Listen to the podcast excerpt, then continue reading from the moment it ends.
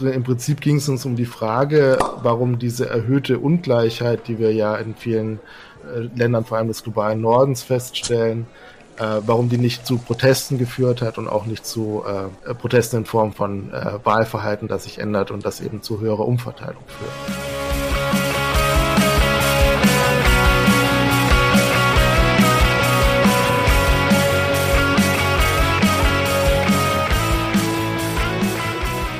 Ja, herzlich willkommen in der Wirtschaft. Jan, Daniel und Felix. Schön, dass ihr da seid. Mit was stoßen wir heute an? Schön, dass wir da sein können. Ich stoße mit Mate an. Und ich habe mir saisontypisch ein ähm, Bamberger Rauchbier und zwar den Doppelbock äh, gegönnt. und falls es mir nach dem zu beschwipst wird, habe ich mir noch ein alkoholfreies Bier aus Amsterdam mitgebracht, ein Freiwitt. Sehr gut. Ah, sehr gut ausgerüstet. Ich habe ein äh, Tannenzäpfle und freue mich, dass ihr da seid. Und äh, bei mir gibt es heute was Außergewöhnliches, einen Aloe Vera Drink, äh, Mango. Mal sehen. Wohl bekommst. Prost auf jeden Fall. Prost. Prost. Prost. Herzlich willkommen zu unserer 61. Folge in der Wirtschaft, wo wir mit euch die Vielfalt der Wirtschaftswissenschaften kennenlernen. Dafür sprechen wir mit Expertinnen aus verschiedenen Teildisziplinen der Wirtschaftswissenschaften über ihre Forschung bzw. Arbeit und über aktuelle und gesellschaftlich relevante Themen. Da keine Wirtschaft nur mit einer Gästin überleben kann, freuen wir uns, wenn ihr mal virtuell ein Bier bei uns trinkt und uns dabei finanziell unterstützt. Das könnt ihr per Überweisung, PayPal oder Patreon tun. Alle nötigen Infos dazu findet ihr in den Show Notes. Am Mikro sind für euch heute Rudi, das bin ich, und Felix. Und in unserer heutigen Folge sitzen, wie ihr eben schon gehört habt, zwei Gäste am Tresen, also mal was ganz Neues. Und zwar ähm, Jan Schulz-Gebhardt und Daniel Meyerhofer. Ihr zwei arbeitet und forscht im selben Forschungsprojekt und habt einige Papiere zusammen veröffentlicht und ihr nutzt dabei unterschiedliche Herangehensweisen beziehungsweise kombiniert diese unterschiedlichen Zugänge. Und deshalb freuen wir uns sehr, dass ihr heute beide bei uns äh, in der Wirtschaft äh, zu Gast seid. Und wir freuen uns, glaube ich, auch alle beide zu Gast sein zu dürfen. Ja, auf jeden Fall. Schön, dass wir da sein dürfen. Sehr schön. Dann würden wir euch einmal noch kurz vorstellen. Daniel, du bist äh, Assistant Professor in Computational Social Science an der Uni Amsterdam. Davor hast du unter anderem Master in Social Research Methods und Politikwissenschaft studiert und letztes Jahr deine Promotion in Politikwissenschaft an der Uni Bamberg abgeschlossen.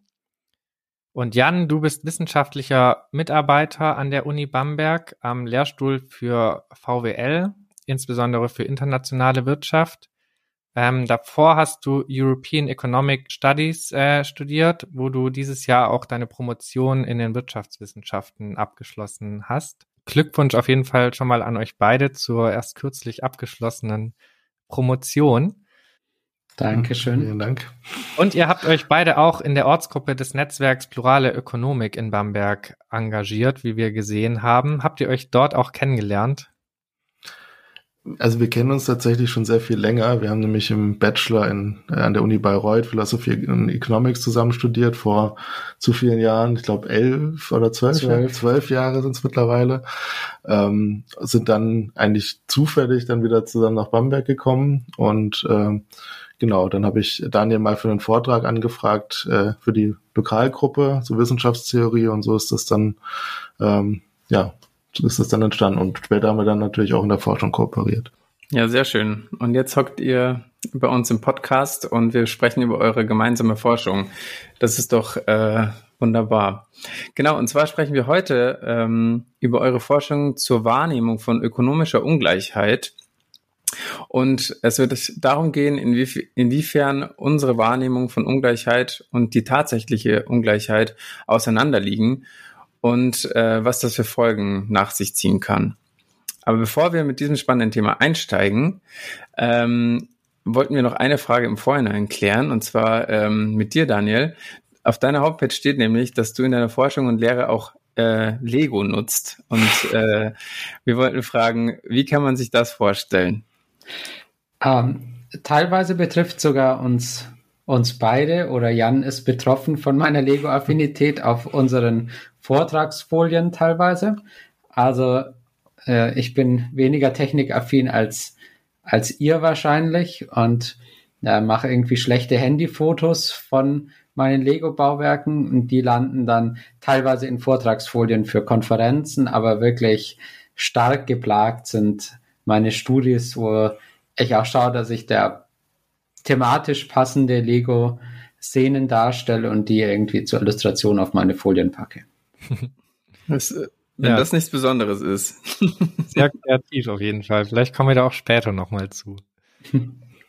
Ich würde dann auch direkt äh, ins Thema starten. Ähm, wie gerade gehört, wollen wir mit euch über eure Forschung zur Wahrnehmung von ökonomischer Ungleichheit sprechen.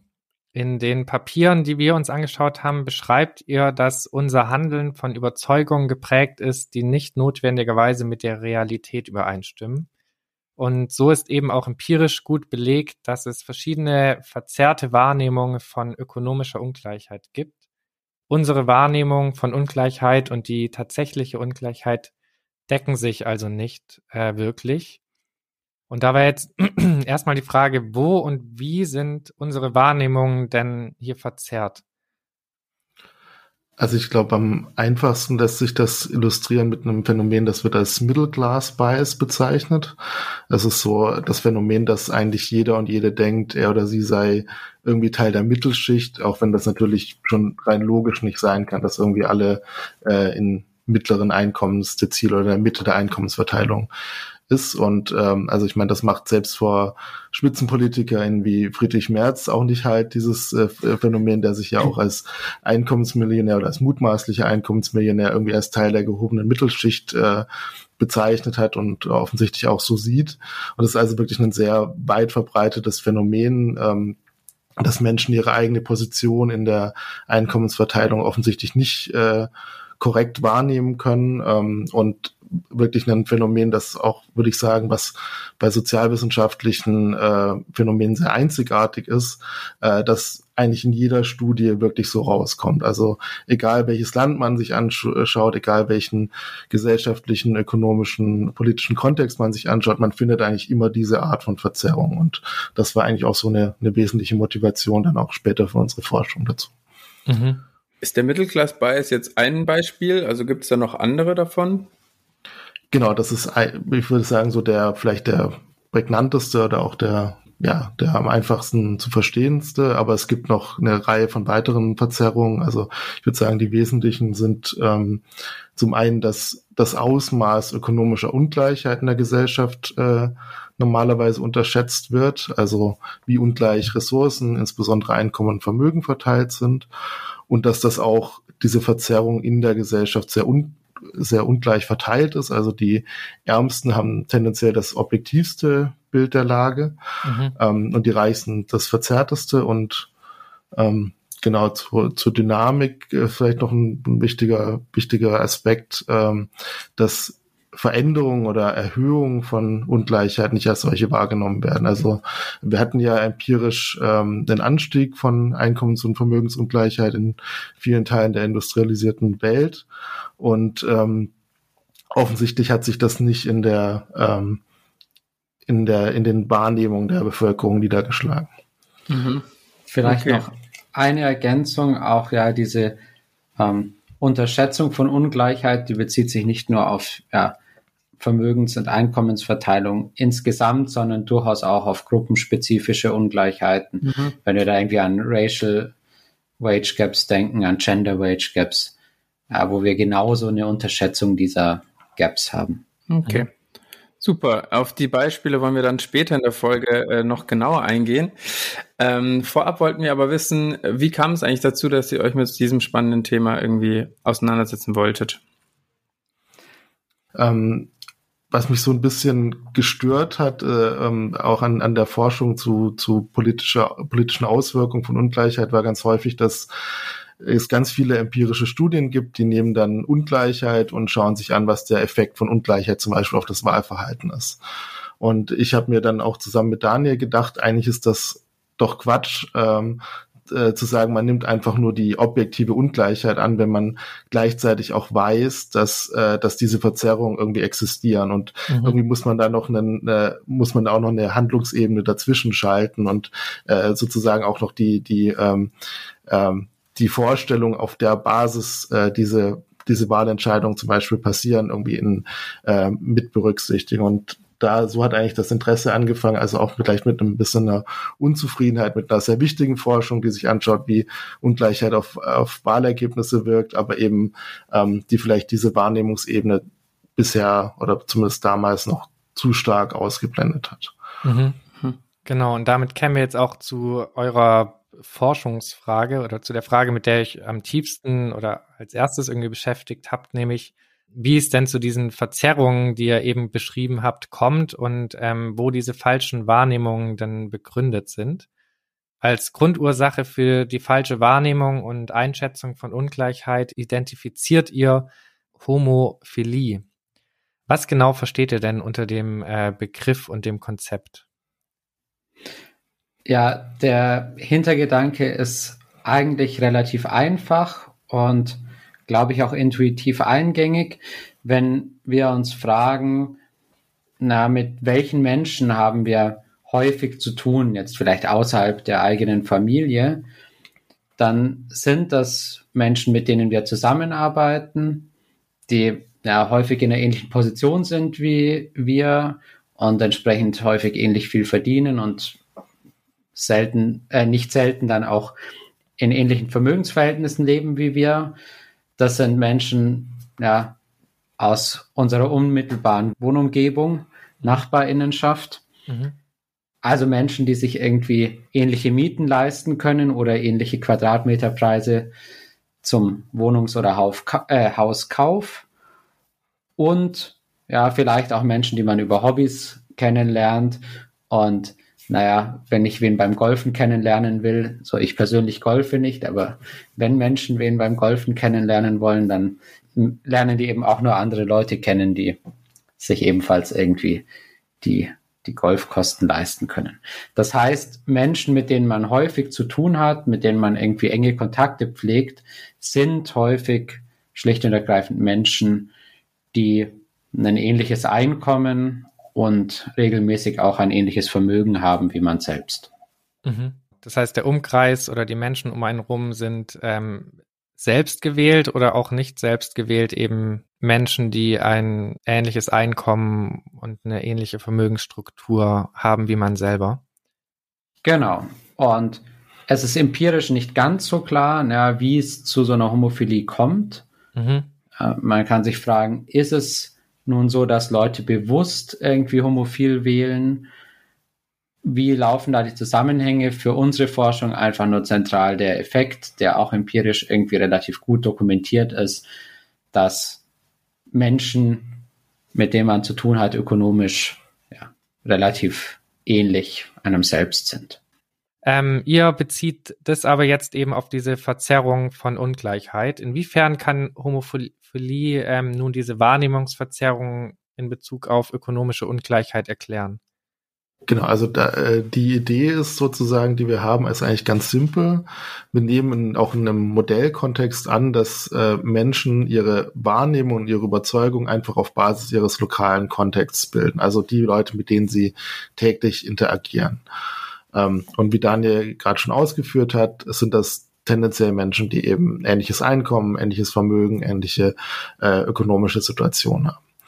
Und wenn wir das annehmen, ähm, dann eigentlich, eigentlich eine sehr sparsame Annahme, kann man sagen, äh, dann ergibt sich automatisch insbesondere dieser Middle Class Bias. Also wenn ich annehme, dass äh, ich meine, meine, mein Bild der Welt und meine Einschätzung meiner eigenen äh, Position in der Einkommensverteilung auf Basis dieses lokalen Kontexts mache und wenn diese lokalen Kontexte dadurch verzerrt sind, dass eben die ähm, die Wahl meiner der Menschen, mit denen ich interagiere, durch Homophilie verzerrt ist, dann ergibt sich automatisch dieser Middle Class Bias als äh, als Ergebnis. Und auch die anderen beiden äh, stilisierten Fakten, die ich, äh, die wir am Anfang genannt haben, also ähm, die Tatsache, dass gesellschaftliche Ungleichheit tendenziell unterschätzt wird, weil sie eben auf Basis dieses lokalen Kontextes äh, geschätzt wird und ähm, dass auch Erhöhungen von Ungleichheit nicht als solche wahrgenommen werden. Mhm. Gibt es ähm, in der, also ihr habt die Literatur ja durchgeschaut, ähm, als ihr darauf gekommen seid. Ähm, Gibt es denn auch andere Erklärungsversuche, die ihr entweder auch inkooperiert habt oder die es sonst noch gäbe? Also ähm, die, die meiste Literatur ist eigentlich sehr verhaltensökonomisch geprägt und ähm, das ist ja, also ich will das gar nicht gar nicht kleinreden. Das ist, glaube ich, sehr wichtig, dass man das, äh, dass man diese Biases erstmal als Biases irgendwie identifiziert. Aber meistens ähm, bleibt Verhaltensökonomik dann einfach da stehen, zu sagen, na ja, wir haben das identifiziert, das ist wohl ein Bias. Ähm, das mag an einer kognitiven Verzerrung liegen, die äh, die Menschen eben haben, was ihnen irgendwie natürlich gegeben ist. Und wir nehmen das jetzt einfach weiter an und schauen uns eher die Auswirkungen dieses, dieser Verzerrung an. Aber so wirklich eine Erklärung dafür, woher diese Verzerrung kommt, gibt es eigentlich in der Literatur so richtig nicht, sondern die schauen sich, die Literatur schaut sich eher an, naja, wir stellen fest, es gibt diese Biases und was sind die Auswirkungen davon, aber nicht, wo kommen die eigentlich her. Mhm. Könnte ein äh, erklärender Faktor nicht auch sein, dass ähm, sehr wenig und auch wenig offen über Einkommen und ähm, Vermögen äh, in unserer Gesellschaft gesprochen wird? Ähm, durchaus, ja die Daten zum Middle Class Bias, wie Jan schon gesagt hat, die sind ja existieren oder dieser Middle Class Bias existiert irgendwie über Gesellschaften hinweg. Man sieht kleinere Unterschiede, je nachdem, wie üblich es ist, über Einkommen zum Beispiel zu sprechen. Über Vermögen wird wahrscheinlich noch weniger gesprochen mhm. als über Einkommen. Und ich würde sagen, dass es dann ein Zusammenspiel zwischen, es wird nicht allgemein äh, über das Thema Einkommen gesprochen und der Homophilie gibt, weil nämlich ich dadurch, dass es irgendwie allgemein nicht thematisiert wird, kenne ich wirklich nur das Einkommen meines nächsten Umfeldes so wirklich oder kann es mhm. so wirklich einschätzen. Ähm, das heißt, durch dieses ja, allgemeine sich Ausschweigen über das Thema verstärken sich die Homophilie-Effekte, weil meine homophil beschränkte Wahrnehmung einfach das Einzige ist, worauf ich zurückgreifen kann.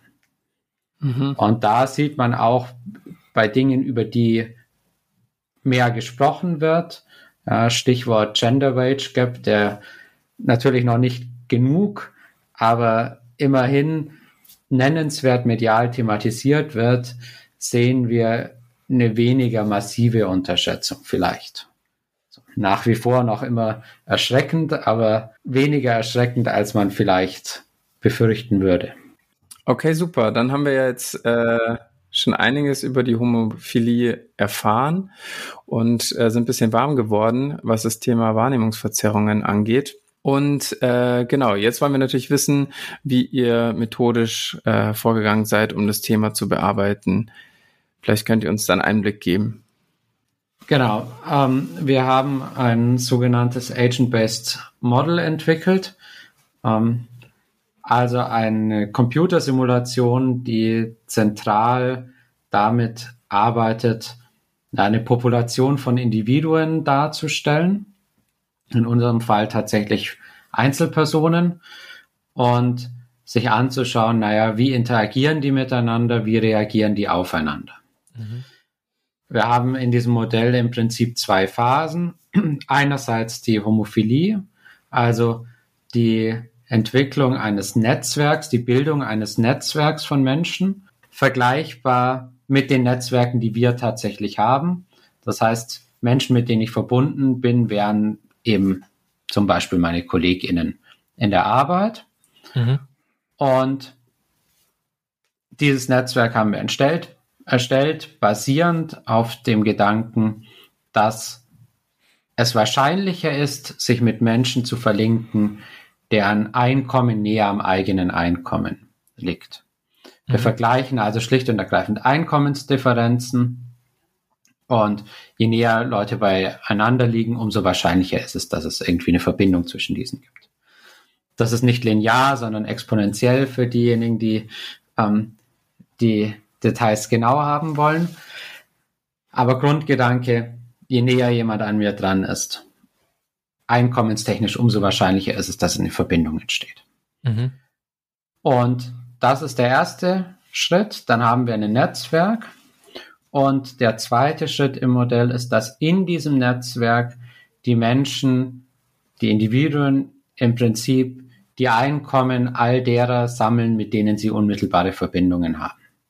Wenn ich jetzt also irgendwie eine Verbindung äh, mit Jan aufgebaut habe, dann kann ich mir quasi Jans Einkommen holen, ja, Jans Einkommen auslesen. Genauso, Rudi, wenn ich mit dir einen Link habe, eine Verbindung habe, könnte ich dein Einkommen auslesen. Felix, wenn du und ich aber keine Verbindung miteinander haben, dann haben wir irgendwie keinen wechselseitigen Zugriff auf die Einkommen. Mhm. Mhm. So, das heißt, die Leute, die sammeln einfach einige Einkommen. Irgendwie, man kann sich vorstellen, mindestens fünf, höchstens so um die zehn in der Regel. Ihr eigenes Einkommen kennen sie natürlich auch. Und dann verorten sie ihr eigenes Einkommen in der Einkommenshierarchie, um irgendwie die Selbstwahrnehmung darzustellen, um zu wissen, naja gut, entsteht dieser Middle-Class-Bias. Und wenn es um allgemeine Ungleichheitswahrnehmung geht, dann berechnen die schlicht und ergreifend den Gini aber nicht mhm. den Gini-Koeffizienten basierend auf den, den gesamten Einkommensdaten, sondern, wenn man so will, auf ihrer kleinen, durch Homophilie geprägten Stichprobe. Okay. Super spannend. Ähm, vor allem, wenn man nichts äh, mit diesen Modellierungen zu tun hat. ähm, Finde ich super spannend. Genau. Äh, jetzt frage ich mich, ähm, in unserer digitalisierten Welt, habt ihr euch da mal äh, drüber Gedanken gemacht, äh, ob das auch auf eine Art und Weise irgendwie einen Einfluss haben könnte, dass man ja sozusagen durchs Internet ähm, halt diese krasse Vernetzung hat, weil ihr seid ja jetzt ähm, bei fünf bis zehn Personen und ich habe mir jetzt gedacht, ähm, also ist vielleicht auch jetzt ein bisschen off-topic, aber bei YouTube gibt's ja doch so verschiedene Kanäle, wo die Leute jetzt äh, seit neuestem auch irgendwie sagen, äh, ich verdiene so und so viel, ich verdiene so und so viel, ich mache das beruflich und so, dass man so Einblick bekommt in so andere äh, Sachen. Ähm, das geht jetzt vielleicht auch ein bisschen zu weit weg, aber das interessiert mich einfach persönlich. genau, also ähm, es gibt tatsächlich auch empirische Studien, die sich das anschauen, was denn passiert, wenn man äh, Informationen bekommt über verschiedene Einkommenshöhen. Und äh, da ist es dann so, dass tatsächlich das, die Einkommenswahrnehmung korrigiert wird äh, dadurch. Und ich meine, ich, ich würde sagen, also das Modell, was wir anbieten, ist halt eine Minimalerklärung. Also mhm. ähm, wir, wir können damit das Phänomen replizieren, aber das heißt natürlich nicht, dass nicht noch ganz viele andere äh, Wirkungskanäle da gibt und die werden da auch noch eine, eine Rolle spielen. Und die werden natürlich auch vor allem eine Rolle spielen dahingehend, wie wie so die ähm, Unterschiede zwischen Staaten und zwischen Gesellschaften sind, äh, wie stark das ausgeprägt ist. Aber genau, also diese, diese YouTube-Algorithmus äh, und Menschen, die sagen, ich verdiene x Euro, ähm, das wäre sehr spannend und vielleicht könnte man sich das auch mal empirisch anschauen. Mhm. Und wir haben in unserem Modell irgendwie ganz am Anfang, als wir es entwickelt haben, haben wir überlegt, naja, gibt es irgendwie noch andere Mechanismen? Gibt es irgendwie zum Beispiel sowas, sich hingezogen fühlen zu extrem hohen Einkommen? Mhm. Also hingezogen fühlen im Sinne von, naja, diese Einkommen eher zu kennen. Und hier quasi noch weitere Fokalpunkte zu setzen, zu sagen, okay, es gibt bestimmte Einkommen, die werden global dem Netzwerk mitgeteilt und die Leute nehmen sie dann mit in ihre Stichprobe rein, könnten wir uns durchaus vorstellen. Wie Jan schon gesagt hat, haben wir nicht, nicht gemacht ähm, bislang. Aber wäre was, was glaube ich relativ interessant für, zukünftige Forschung wäre. Also da dir schon mal vielen Dank, Rudi, für den Input. Ja, ich finde es super spannend und äh, ich, ja, ich denke, dass eure Antworten auf jeden Fall auch dabei helfen, so ein Modell zu verstehen. Und es ist ja auch immer klar, dass Modelle ähm, nicht alles abbilden können und so weiter, aber dass man auch unterschiedliche ähm, Foki setzen kann, äh, wenn man eben auch so ein, so ein Modell ausgestaltet. Ne? Genau. Ähm, Vielleicht auch noch hierzu gleich noch ein kleiner Werbeblock. Wir haben in unserer 46. Folge auch mit äh, Claudius Gräbner-Radkovic gesprochen und ähm, er hat da auch äh, einiges zu agentenbasierten Modellierungen ähm, uns erzählt und äh, da könnte man auf jeden Fall auch nochmal nachhören. der Werbung kann ich mich nur sehr anschließen. Ich habe die Folge sehr genossen, klingt auf Deutsch so komisch, sehr enjoyed. das freut uns zu hören. Ich würde noch einmal äh, auf die Methodik zurückkommen. Ich habe ähm, noch nie mit Agent Best Modeling gearbeitet oder ähnliches ähm, und habe mich gefragt, wenn ihr ein Modell aufbaut, inwiefern ist es denn dann mit empirischen Daten irgendwie unterfüttert oder wird es nachher nochmal mit empirischen Daten irgendwie abgeglichen oder genau? Ähm, hier ist es so, also in unserem konkreten Fall gehen wir auf zwei Weisen vor. Äh, wir kombinieren eine Form von Input-Kalibrierung mit einer Form von, was man häufig Output-Validierung nennt. Mhm. Output-Validierung im Sinne von, naja, wir können eben den Middle-Class-Bias replizieren, wir mhm. können die Unterschätzung von Ungleichheit, wie sie empirisch gefunden wird, replizieren. Und die Input-Kalibrierung ist bei uns weniger detailliert. Was wir aber machen, ist zu sagen, naja, wie viele enge Kontakte gibt es empirisch und wir schauen, dass wir in unserem Netzwerk diese Anzahl, bekannt als Dunbar's Number, ähm, soziologisches Konzept, ja, dass wir hier irgendwie diesen Gedanken mit reinnehmen. Es gibt und Forschung dazu, wie viele Menschen man gut kennt oder ähnliches. Genau, okay. genau richtig. Mhm. Und so, diese Kalibrierung wird irgendwie flankiert durch unsere Spekulation, naja, den Gedanken, es gibt sowas wie Homophilie, mhm. was die Studien finden und dann fragen wir, naja, wie stark könnte die denn sein in unserem Modell? Und da ist der Gedanke bei so Computersimulationen, wir probieren irgendwie schlicht und ergreifend aus, mhm. äh, wie stark so eine Homophilie ausfallen muss, sozusagen, um dann zu dem Output zu kommen, den wir empirisch sehen. Mhm. Und dann können wir uns fragen, naja, okay, wie stark wäre das? So, ähm, wir würden irgendwie anfangen zwischen Null Homophilie, also ein Netzwerk, das vollkommen zufällig wäre, bis zu einem Maximum, wo wir dann wissen, okay, die einzigen Leute, die in Frage kommen, sind wirklich diejenigen, deren Einkommen am nächsten an mir dran liegen. Mhm. Und wo in diesem Spektrum ist, äh, ist der Sweet Spot, bei dem man die empirischen Beobachtungen replizieren kann. Und dann kann man sich fragen, na, ist dieser Sweet Spot, ist das in irgendeiner Form realistisch? Was ihr vorhin auch nochmal äh, schon erwähnt hattet, war ja, dass es äh, Unterschiede in den verschiedenen Einkommensgruppen gibt, was die Verzerrung in der Wahrnehmung von ökonomischer Ungleichheit angeht. Ihr hattet schon kurz angeschnitten, dass ähm, die eben in den höheren Einkommensgruppen stärker verzerrt ist als in den niedrigen Einkommensgruppen. Konntet ihr das mit eurem Modell irgendwie auch nachbilden oder das äh, damit auch irgendwie beweisen oder zeigen? Genau, also das kommt auch bei unserem Modell so raus. Ähm, also im Prinzip ist der Mechanismus, dass die ähm, Einkommensunterschiede am oberen Rand der Verteilung, also für die Allerreichsten, zwischen den Allerreichsten super groß sind. Mhm. Und dementsprechend sind die total selektiv, wen sie eigentlich nehmen. Und die äh, Gruppe der Reichsten ist sozusagen abgespalten vom Rest der Bevölkerung. Mhm. Und wenn die Gruppe eben abgespalten ist und segregiert ist, dann ähm, äh, unterschätzen die tendenziell auch, was sozusagen im Rest der Rest der Bevölkerung passiert und unterschätzen deswegen die Ungleichheit am stärksten. Und umgekehrt die Ärmsten, die sind, das sind die, die Einkommensunterschiede innerhalb der Gruppe der Ärmsten nicht so groß, deswegen sind die auch nicht so selektiv und die haben eigentlich ein viel objektiveres Bild der, der Realität. Also das ist auch ein Punkt, den wir als, äh, als Mechanismus aus dem Modell rauskriegen, dass je reicher man ist, desto äh, schlechter ist eigentlich die, die Wahrnehmung der Realität und desto verzerrter sind die Wahrnehmungen. Und wie gesagt, das kommt äh, daher, dass die Reichsten am, am selektivsten sind. Kann man sich vielleicht auch intuitiv vorstellen, dass ja ähm, so ein Golfclub vielleicht äh, segregierter ist äh, von der Realität als jetzt vielleicht ein, ein anderer Sportverein. Mhm. Mhm. Weil ihr jetzt schon öfter von dem Golfclub auch gesprochen habt und so weiter, würde ich vielleicht auch mal anschließen, ob äh, sozusagen für die Untersuchung der Homophilie was ihr dazu denkt. Also ist da nur Einkommen wichtig oder wäre da es nicht auch wichtig, Vermögen sich anzuschauen? Weil Vermögen ja, ähm, wie Daniel vorhin auch schon gesagt hat, ja viel ähm, oder wie du Jan, viel ungleicher verteilt ist, ähm, dass das eben auch eine Rolle spielen könnte. Seid ihr da in eurer Forschung auch äh, irgendwie äh, drauf eingegangen? Also bisher noch nicht tatsächlich. Das ist aber so ein Projekt, das so äh, in der nächsten Zukunft auf jeden Fall auf uns wartet. Ähm, Schon alleine deshalb, weil die ähm, Art der Wahrnehmungsverzerrung über das Vermögen sehr ähnlich sind äh, zum, zum Einkommen. Also es gibt eine Studie von der Bundesbank, die sich anschaut, wo, wo schätzt man sich selbst äh, in vermögendste Ziele ein, also von den ärmsten zehn Prozent bis zu den reichsten zehn Prozent.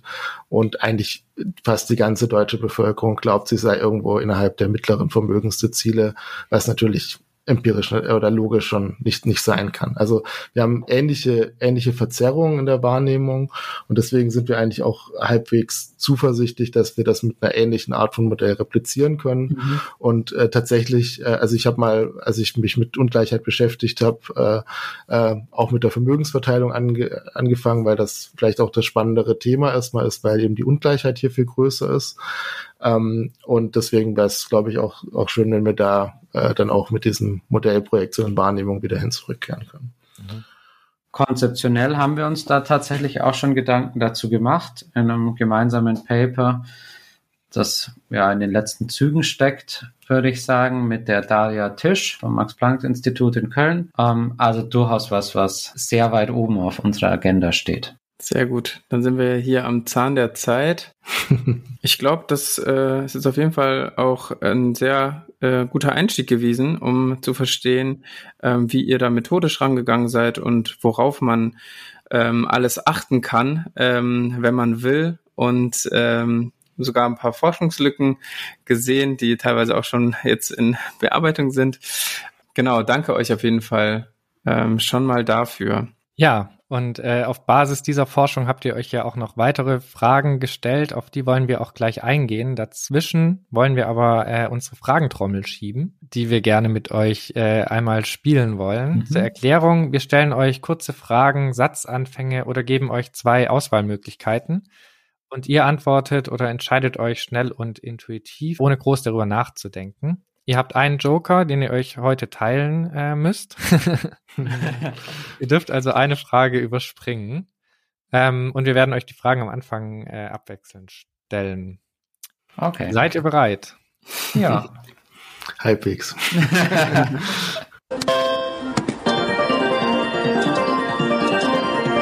Daniel, lesen oder Podcast hören? Definitiv Podcast hören. Jan, welchen Film oder Serie kannst du uns empfehlen? Also ich habe vor kurzem Transatlantic gesehen, auch irgendwie ideengeschichtlich interessant. Insofern, glaube ich, kann man sehr schön auf Netflix anschauen. Top. Okay. Daniel, äh, welchen guten Podcast hast du denn zuletzt gehört? In der Wirtschaft tatsächlich. Und ich muss sagen, nicht nur in Vorbereitung auf äh, unser Treffen jetzt gerade auf unseren Besuch in der Wirtschaft. Danke für das Kompliment. äh, Jan, zum aktuellen Haushaltsstreit. Wo darf auf keinen Fall gekürzt werden? Oh, ähm, am besten nirgendwo, aber äh, ich würde sagen bei ähm, allen äh, klimabezogenen Investitionen. Daniel, wie würdest du den aktuellen Streit um die Schuldenbremse und den Haushalt fürs nächste Jahr mit Lego darstellen? ähm, ich habe äh, schon einiges, einiges mit Lego dargestellt, unter anderem die Fridays for Future Proteste. Ähm, mhm. äh, man kann also auch irgendwie äh, unangenehme Szenen, ähm, also nicht, dass die Proteste unangenehm werden, aber eher irgendwie teilweise das Vorgehen gegen Protestierende ähm, darstellen. Ich habe äh, relativ viele Leute, die einigermaßen nach PolitikerInnen aussehen. Ähm, bei einem würde ich die Haare wegmachen. Das darf ich bei meiner Frisur sicher auch sagen. Wäre, wäre dann Scholz und würde die zusammen in den, in den Raum setzen. Lego hat mittlerweile ziemlich viele böse Gesichtsausdrücke äh, Ausdrücke auch und würde äh, die Figuren mit entsprechenden Gesichtern ausstatten. Sehr okay. Schön. Sehr detailliert. Danke dafür. Jan, Empirie oder Theorie? Oh. Joker. das hat man sich doch fast gedacht. Bei den agentenbasierten äh, ModelliererInnen. Ähm, genau, als nächstes an euch beide, vielleicht einfach abwechselnd, ähm, die nächsten Fragen. Mhm. Ähm, Welche politischen Maßnahmen würdet ihr ergreifen, um die Ungleichheit zu verringern? Vielleicht auch unterschiedliche Antworten. Da hat man ein Pech, wenn man als zweites dran ist. Ja, ja also äh, eine Reform der vermögensbezogenen Steuern, äh, insbesondere Wiedereinführung von Vermögensteuer und die ganzen äh, halbwegs absurden Ausnahmeregelungen bei der Erbschaftssteuer abschaffen. Genau, Jan, du hast jetzt irgendwie den, den Teil des äh, Umverteilens von oben weg hm. äh, betont. Ich würde betonen, dass ähm, ja, Ungleichheit auch irgendwie mit in den Griff zu kriegen ist dadurch, dass man den unteren Einkommens- und äh, Vermögensgruppen äh, mehr geben muss. Und da plädiere ich doch sehr für ein bedingungsloses Grundeinkommen. Welcher ökonomischen Denkschule würdet ihr euch zuordnen? Complexity Economics.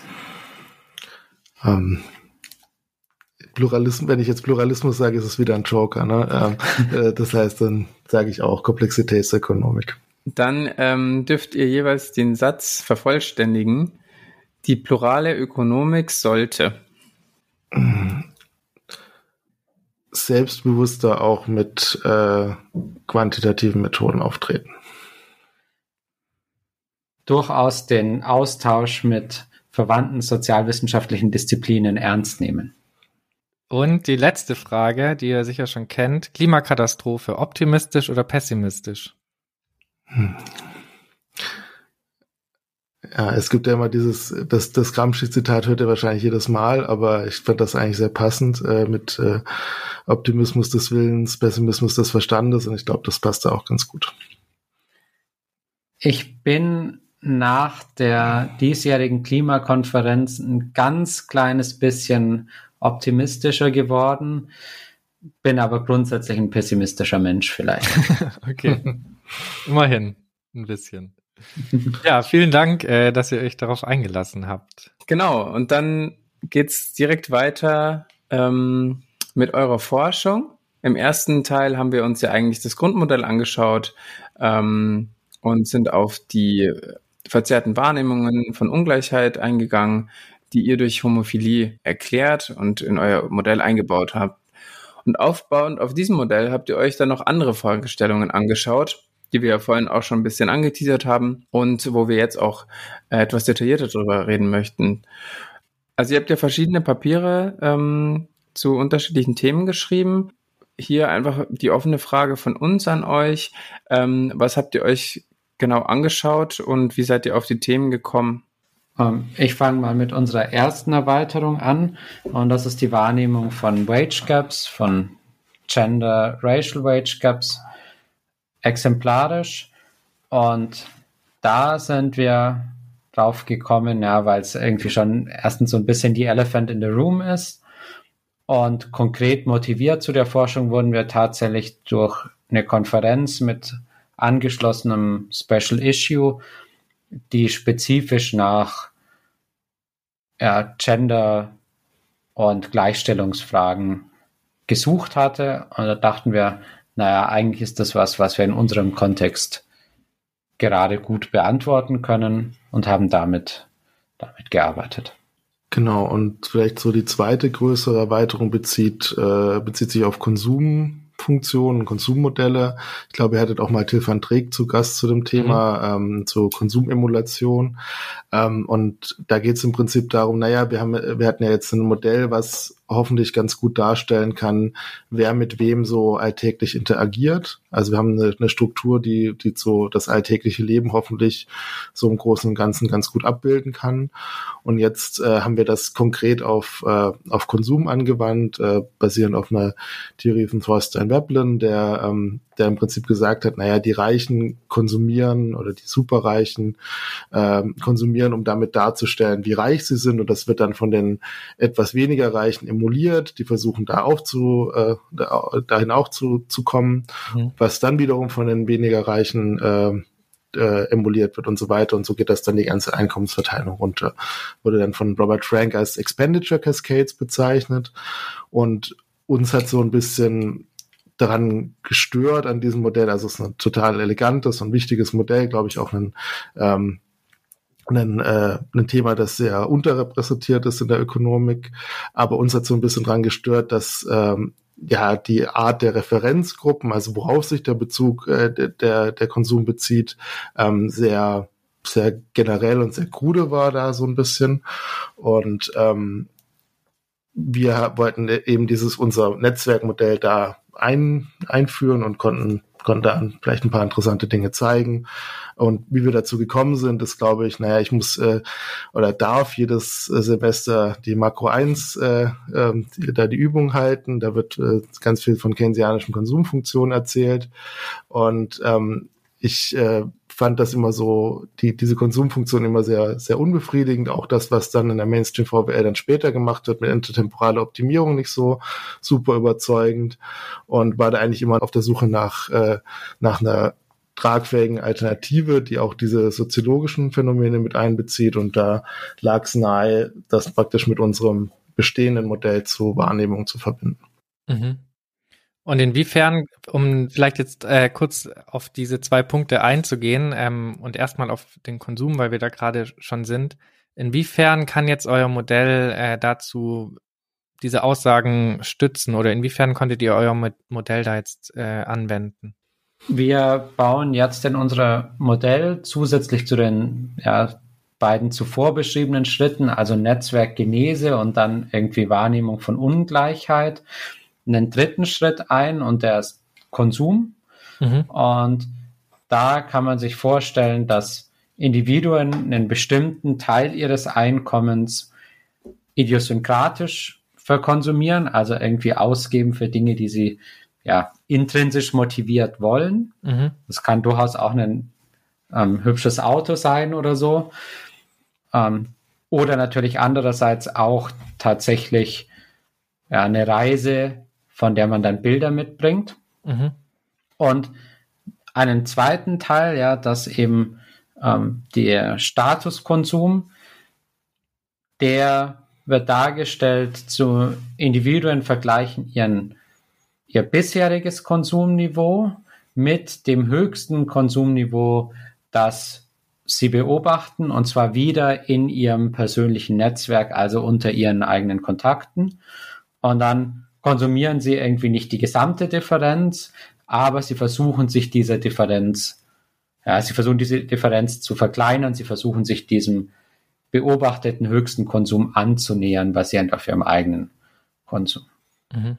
Und dadurch ergeben sich Kaskadeneffekte, wo sich der Konsum der Reichsten durchschlägt durch das Netzwerk bis zu auch Einkommensärmeren. Okay.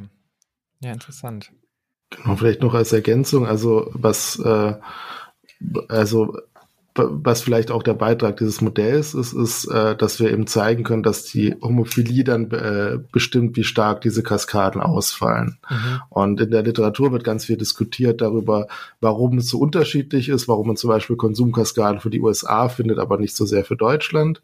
Mhm. Ähm, und äh, was aus unserer Sicht da vielleicht so ein bisschen unterbeleuchtet ist, ist eben die Rolle von ja, sozialer Segregation und diesen, diesen soziologischen Phänomenen. Und äh, unsere Hypothese wäre eben, dass die Homophilie in verschiedenen Gesellschaften unterschiedlich stark ausgeprägt ist und sich daraus dann erklärt, dass es eine unterschiedliche Relevanz von diesen äh, Konsumkaskaden zwischen verschiedenen Gesellschaften gibt. Mhm. Und wenn wir jetzt nochmal zu dem ähm, Gender Wage Gap gehen, ist es dann auch ein dritter Schritt, der auf euer Modell draufgesetzt wird? Genau, könnte man so sagen, beziehungsweise ja, eine Erweiterung des zweiten Schrittes, wo wir gesagt hatten, Menschen beobachten Ungleichheit, ja, sie holen sich irgendwie die Einkommen von ihren Netzwerkkontakten und was die zusätzliche Information, die wir natürlich dann brauchen, wenn wir gruppenspezifische Ungleichheit betrachten wollen, ist irgendwie, ja, zum Beispiel das wahrgenommene Geschlecht der entsprechenden Person. Und dann können die Menschen schlicht und ergreifend Durchschnitte bilden, ja, das durchschnittliche Einkommen von männlich gelesenen Personen, das durchschnittliche Einkommen von weiblich gelesenen Personen wieder im eigenen Netzwerk. Und dann ist es natürlich sehr straightforward, den Gender Wage Gap zu berechnen. Mhm. Ja, super, äh, spannend. Danke auf jeden Fall schon mal für den Einblick in die zwei Papiere. Dann haben wir noch eins gelesen von euch beiden, wo es um Wahlentscheidungen geht. Könnt ihr, äh, also wollt ihr da vielleicht auch noch mal ein bisschen drauf eingehen auf das Papier? Genau, also das liegt ja vielleicht auch nahe, dass man diese verzerrten Ungleichheitswahrnehmungen äh, mit Wahlentscheidungen äh, in Verbindung bringt. Das ist auch ehrlich gesagt das, was auch das erste Projekt schon so ein bisschen motiviert hat. Und im Prinzip ging es uns um die Frage, warum diese erhöhte Ungleichheit, die wir ja in vielen äh, Ländern, vor allem des globalen Nordens, feststellen, äh, warum die nicht zu Protesten geführt hat und auch nicht zu äh, mhm. Äh, Protesten in Form von, von äh, Wahlverhalten, das sich ändert und das eben zu höherer Umverteilung führt.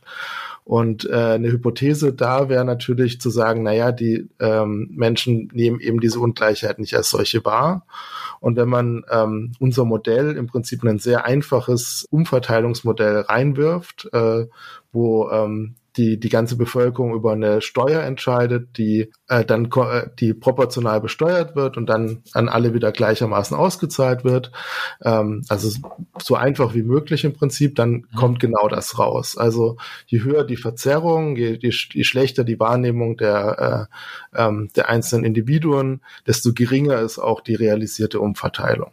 Mhm. Und ähm, dementsprechend scheint es zumindest ein plausibler Mechanismus zu sein, dass äh, ja diese fehlende Umverteilung, die wir empirisch sehen, äh, vielleicht tatsächlich auch durch diese verzerrten Wahrnehmungen kommen.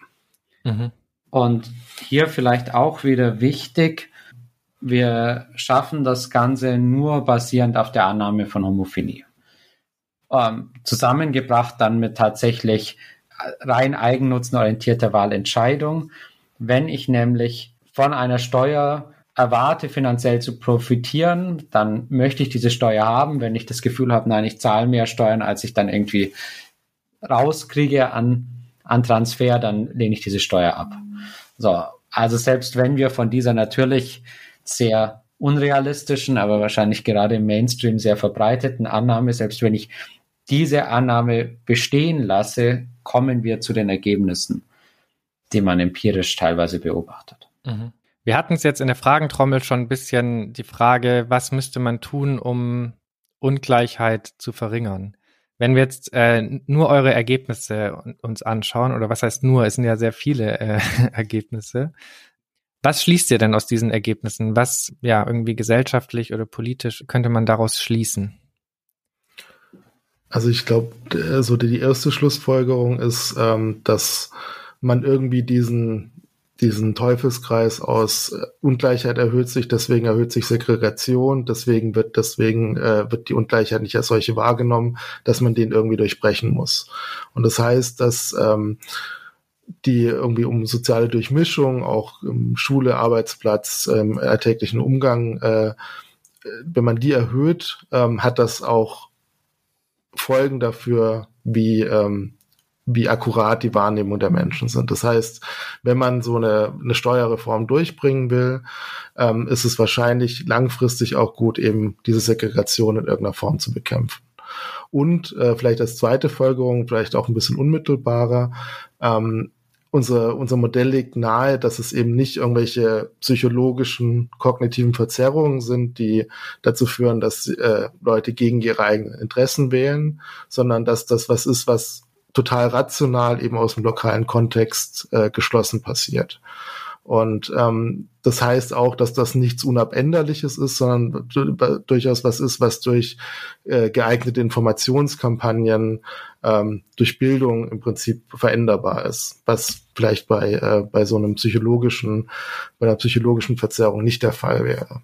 Und ähm, da gibt's viele Dinge, die ähm, in der Literatur diskutiert werden. Ähm, eine Sache, die ich sehr plakativ finde, wir sehen, dass die Verzerrung ja beim Gender Wage Gap nicht so groß ist. Äh, und das hängt aus meiner Sicht auch äh, mit so sehr erfolgreichen feministischen Kampagnen äh, zum Equal Pay Day zusammen, die, glaube ich, an, was ein sehr gutes Vorbild ist, äh, an dem man sich orientieren könnte. Und das äh, österreichische Momentum Institut macht den sogenannten Corporate Tax Refusal Day. Da geht es im Prinzip dar darum, wie lange Unternehmen äh, in einem Jahr äh, keine Steuern gezahlt haben mhm. durch Steuervermeidung. Mhm. Ähm, also die schaffen es auch, das sehr plastisch irgendwie darzustellen und auf, auf eine Zahl runterzubrechen. Und ich glaube, darüber nachzudenken, äh, wie man so solche Konzepte plastisch an die, an die Menschen rankriegt. Ähm, das müsste, müsste die Aufgabe sein. Und ähm, man kann nicht nur eben auf das objektive Eigeninteresse der Menschen vertrauen, sondern muss das auch mit geeigneten Informationskampagnen irgendwie verbinden. Mhm. Und eine mögliche Informationskampagne oder eine Strategie dafür wäre das, was du, Rudi, angesprochen hast. Ja, YouTube-Videos, ähm, Beispiele von Individuen, die in einer bestimmten Profession tätig sind und dann zu sagen, hey, okay, ich als Krankenpflegekraft verdiene so und so viel Geld im Monat zum Beispiel. Es sollten jetzt nicht unbedingt die Finanzbros sein, die da möglicherweise auch selbstdarstellerisch falsche ähm, Einkommenshöhen angeben, sondern sehr realistisch. Und da könnte man sich durchaus vorstellen, gerade bei ja, tarifvertraglich vergüteten Positionen funktioniert sowas ja relativ gut. Hier irgendwie plastisch zu zeigen, okay, was ist eigentlich das Vorsteuereinkommen, was ist das Nettoeinkommen, damit Leute sich selbst besser verorten können. Mhm. Einen weiteren Gedanken noch zum Thema politische Implikationen, nur um zu illustrieren, dass es gar nicht so leicht sein muss mhm. oder dass es möglicherweise widerstreitende Gedanken hier gibt. Reduktion von sozialer Segregation, stärkere, ja, stärkerer Kontakt von Menschen, die auch irgendwie nicht so nahe im Einkommen an wem selbst dran sind, bringt natürlich die Gefahr, das Thema hatten wir auch in der Fragentrommel, dass der Statuskonsum steigt und Statuskonsum ist leider sehr, sehr häufig natürlich wenig nachhaltiger Konsum. Man muss da also irgendwie abwägen, versucht man äh, eine Reduktion schädlichen Konsums anzustreben oder äh, möchte man ja, zunächst mal eine soziale Integration befördern und versucht dann irgendwie die Konsumreduktion auf eine andere Weise zu erzielen. Mhm. Und was ich auch sehr spannend fand, was ihr in einem eurer Paper schreibt, ist, äh, dass es schon eine Implikation sein könnte, zu sagen, es bräuchte eine stärkere Durchmischung des, der Umfelder von Menschen, um eben die Wahrnehmung realistisch oder diese Verzerrung realistischer wahrzunehmen. Gleichzeitig würde das aber auch so diesem Ansatz von Marx oder dieser Idee von Marx, ähm, dass man irgendwie ein Klassenbewusstsein braucht und äh, dieses Klassenbewusstsein nur entsteht, wenn man eben ein Umfeld hat, was einem sehr nahe ist. Dass das sich ja irgendwie auch, oder diese zwei Effekte irgendwie gegenläufig sind. In dem Paper habt ihr jetzt nicht das nicht weiter ausdiskutiert. Habt ihr dazu noch äh, Gedanken oder euch noch weitere Gedanken gemacht? Ja, ich, ich glaube, ein relevantes Schlagwort an der Stelle ist, zu sagen, dass man einerseits ja Solidarisierung innerhalb der eigenen Klasse braucht, aber gleichzeitig, und das ist irgendwie der springende Punkt oder vielleicht die Schwierigkeit, wirklich den Blick auch nach außen über die Grenzen der eigenen Klasse hinaus richtet, um zu sehen, wo gibt es denn die klassenspezifischen Unterschiede mhm. und sich nicht ja in der eigenen in der eigenen Klasse. Vielleicht könnte man auch sagen, wenn man den, den großen Sprung in die Gegenwart machen will, in der eigenen Bubble einrichtet und nur dort vielleicht kleinere Unterschiede als besonders groß wahrnimmt, sondern immer wieder den Blick weitet und zu sagen, hey, okay, eigentlich sind wir uns doch sehr ähnlich und ja, bestimmte andere unterscheiden sich sehr deutlich. Mit Blick auf ökonomische Klasse, was was in durchaus in Ordnung ist, mit Blick auf andere Gruppenzugehörigkeiten selbstverständlich weniger. Mhm. Super.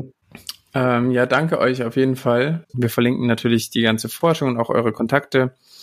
Ähm, also wenn jemand da draußen noch äh, weitere Fragen hat, könnt ihr euch gerne auch noch an die beiden wenden. In unserer letzten Folge war äh, Corinna Dengler bei uns zu Gast und ähm, sie war auch sehr interessiert an eurer Forschung und hat dann noch zwei äh, Fragen an euch dabei. Und sie wollte wissen, welche Rolle nimmt unbezahlte Arbeit in eurer Forschung zu Ungleichheitswahrnehmungen ein, ähm, welche ja zum Großteil noch von Frauen verrichtet werden? Und vielleicht anschließend dazu, wie können Ungleichheiten, welche durch geschlechtsspezifische Arbeitsteilung entstehen, vielleicht ähm, in der Forschung stärker inkludiert werden? Genau, also vielleicht zum ersten, äh, ersten Punkt oder zur ersten Frage. Ähm, also explizit, das muss man, glaube ich, ehrlich sagen, momentan gar keine. Ähm, das ist, glaube ich, auch so eine, eine größere Leerstelle, auch wenn wir, auch wenn wir sagen, ähm, wir schmeißen da einfach eine Einkommensverteilung rein und schauen uns nicht an, wie dieses Einkommen eigentlich generiert worden ist, ob das irgendwie auf geschlechtlicher Arbeitsteilung basiert, wie welche Reproduktion dahinter steckt und so weiter.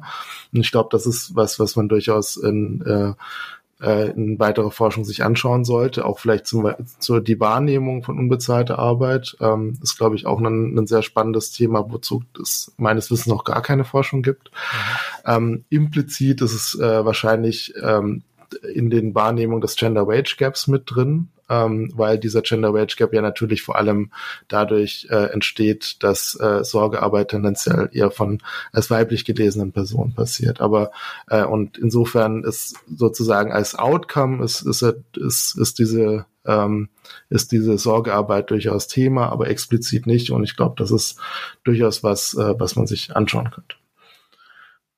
Absolut. Ähm, ein weiterer Gedanke machen wir momentan auch nicht, aber auch hier wäre das Konzept der Homophilie durchaus interessant, wenn es darum geht, ja, um die Selbstwahrnehmung von, von Care-Arbeit. Ja, also wer verrichtet Care-Arbeit und wenn dann homophile Menschen, die in einer, wie es so schön heißt, traditionelle oder wenig schön heißt, traditionellen Rollenverteilung leben, wenn die viel miteinander zu tun haben, dann könnte man sich durchaus irgendwie ähm, klischeehaft Ehemänner vorstellen, die finden, sie täten ja schon relativ viel, wenn sie einmal die Woche den Müll rausbrächten, weil mhm. irgendwie alle anderen, die sie so treffen, das doch genauso machen oder nicht mal das tun. Okay, spannend. Das Modell hat also noch viel, ähm, viele Möglichkeiten, die offen sind. Ja, vielen Dank für, für die Einschätzung. Ähm, jetzt kommen wir tatsächlich schon zum Ende der Folge schon wieder. Es geht immer so schnell. Wenn man so viele interessante Sachen hört, dann verfliegt die Zeit. Aber bevor wir ähm, die Wirtschaft wieder schließen, hat Felix noch eine Frage an euch, oder? So wie ihr eine Frage äh, von Corinna bekommen habt, ähm, habt ihr auch nochmal die Möglichkeit, eine Frage an unseren nächsten Gast zu stellen. In unserer nächsten Folge wird Bonifaz Mabanza bei uns zu Gast sein. Er arbeitet bei der Werkstattökonomie und beschäftigt sich hier vor allem zu Ungerechtigkeiten und kolonialen Kontinuitäten im internationalen Handel, worüber wir auch mit ihm sprechen wollen und ähm, freuen uns, wenn ihr eine Frage noch an ihn habt. Ähm, ja, sehr gerne. Wir haben jetzt ja irgendwie ausführlich über ökonomische Ungleichheiten gesprochen. Aber wir bleiben in unserer Forschung und vermutlich auch die Forschung insgesamt bleibt dabei häufig stark im Kontext einer einzelnen Gesellschaft oder einer einzelnen Ökonomie. Und uns würde jetzt interessieren, wie Bonifaz nun ja, individuelle Wahrnehmung von auch globalen Einkommensunterschieden sieht und ja, insbesondere natürlich zwischen globalem Norden und globalem Süden. Genau, und ich meine, äh, als Experte für Dekolonialismus und Kolonialismus wäre vielleicht auch interessant, äh, welche Rolle das koloniale Erbe spielt in Bezug auf diese äh, Wahrnehmung und vielleicht auch Wahrnehmungsverzerrung.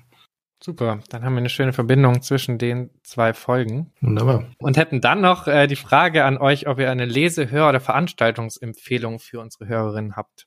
Genau, ich fange mal an mit, mit schamloser Eigenwerbung. Ähm, nämlich der Pluralum-Workshop äh, findet nächstes Jahr wieder statt. Ähm, das ist praktisch eine, eine Konferenz äh, von Menschen, die in der Wissenschaft tätig sind oder vielleicht auch im fortgeschrittenen Masterstudium sind, die äh, sich der pluralen Ökonomik zuständig oder zugehörig fühlen. Und er findet dieses Jahr vom äh, 6. bis zum 9. August an der Uni Duisburg-Essen statt, äh, schon zum fünften Mal. ist, glaube ich, immer eine sehr coole Veranstaltung und ähm, ja, äh, worauf wir uns auf jeden Fall sehr freuen und vielleicht ist auch für die HörerInnen des Podcasts sicherlich auch interessant. Dann mache ich weiter mit schamloser Eigenwerbung. Wir, nachdem wir zu zweit sind, können wir irgendwie auch zwei Tipps geben, beziehungsweise ich habe keinen Lesetipp, aber dafür zwei Veranstaltungstipps für zwei Summer Schools, an denen ich mitwirke. Ähm, einerseits ist es das Summer Institute for Computational Social Science nächstes Jahr im Juni in Amsterdam. Kommt vorbei. Interessant natürlich vor allem für ja, Computational Economists. Mhm. Und dann für alle, die sich für ja, Vermögensdaten interessieren, die Wealth in Data Science Summer School äh, 2024 in Bremen und in Kapstadt, die vom 1. bis zum 12. Juli. Da werden Jan und ich gemeinsam mit der schon erwähnten Daria Tisch einen Workshop leiten. Super, vielen Dank. Vielen Dank. Da sollen sich dann alle anmelden, die äh, das Interesse an diesen äh, Veranstaltungen haben. Es klingt auf jeden Fall super interessant und ich werde mir das auf jeden Fall auch nochmal genauer anschauen, ob man da nicht bei dem einen oder anderen auch dabei ist. Genau, ähm, aber dann ist es jetzt meine Aufgabe als heute als Kellner ähm, sozusagen die Wirtschaft wieder zu schließen, möchte mich aber vorab bei allen bedanken. Der Dank geht an euch, liebe HörerInnen, die ihr immer wieder bei uns einschaltet und unermüdlich unsere Folgen hört. Ähm, das ist super toll und wir freuen uns sehr darüber. Und äh, ein ganz besonderer Dank gilt natürlich unseren ähm, StammgästInnen, die immer wieder bei uns an der Theke sitzen und uns monatlich unterstützen. Und äh, sie haben uns auch gesagt, dass da noch viele Plätze frei sind. Ähm, also wenn ihr möchtet, ähm, werdet Stammgästin. Ähm, wir haben noch viel Platz. Genau. Die Infos, wie ihr uns bei Patreon unterstützen könntet, äh, findet ihr, wie gesagt, in den Show Notes. Und äh, ein Riesendankeschön an euch beide, Jan und Daniel, dass ihr heute zu Besuch wart in der Wirtschaft ähm, und euch die Zeit für uns genommen habt, eure ganzen Forschungspapiere vorzustellen. Es hat auf jeden Fall richtig Spaß gemacht, euch zuzuhören und ich fand es mega interessant, eure methodischen Ansätze und wie ihr vorgegangen seid und ähm, woran man alles denken kann und so weiter. War schön, euch da zu haben. Und dann äh, sieht man sich und hört man sich vielleicht in einer der nächsten Folgen dann wieder. Sehr gerne, hat super viel Spaß gemacht. Mir auch, vielen Dank. Vielen Dank euch. Ciao. tschüss, tschüss. Ciao.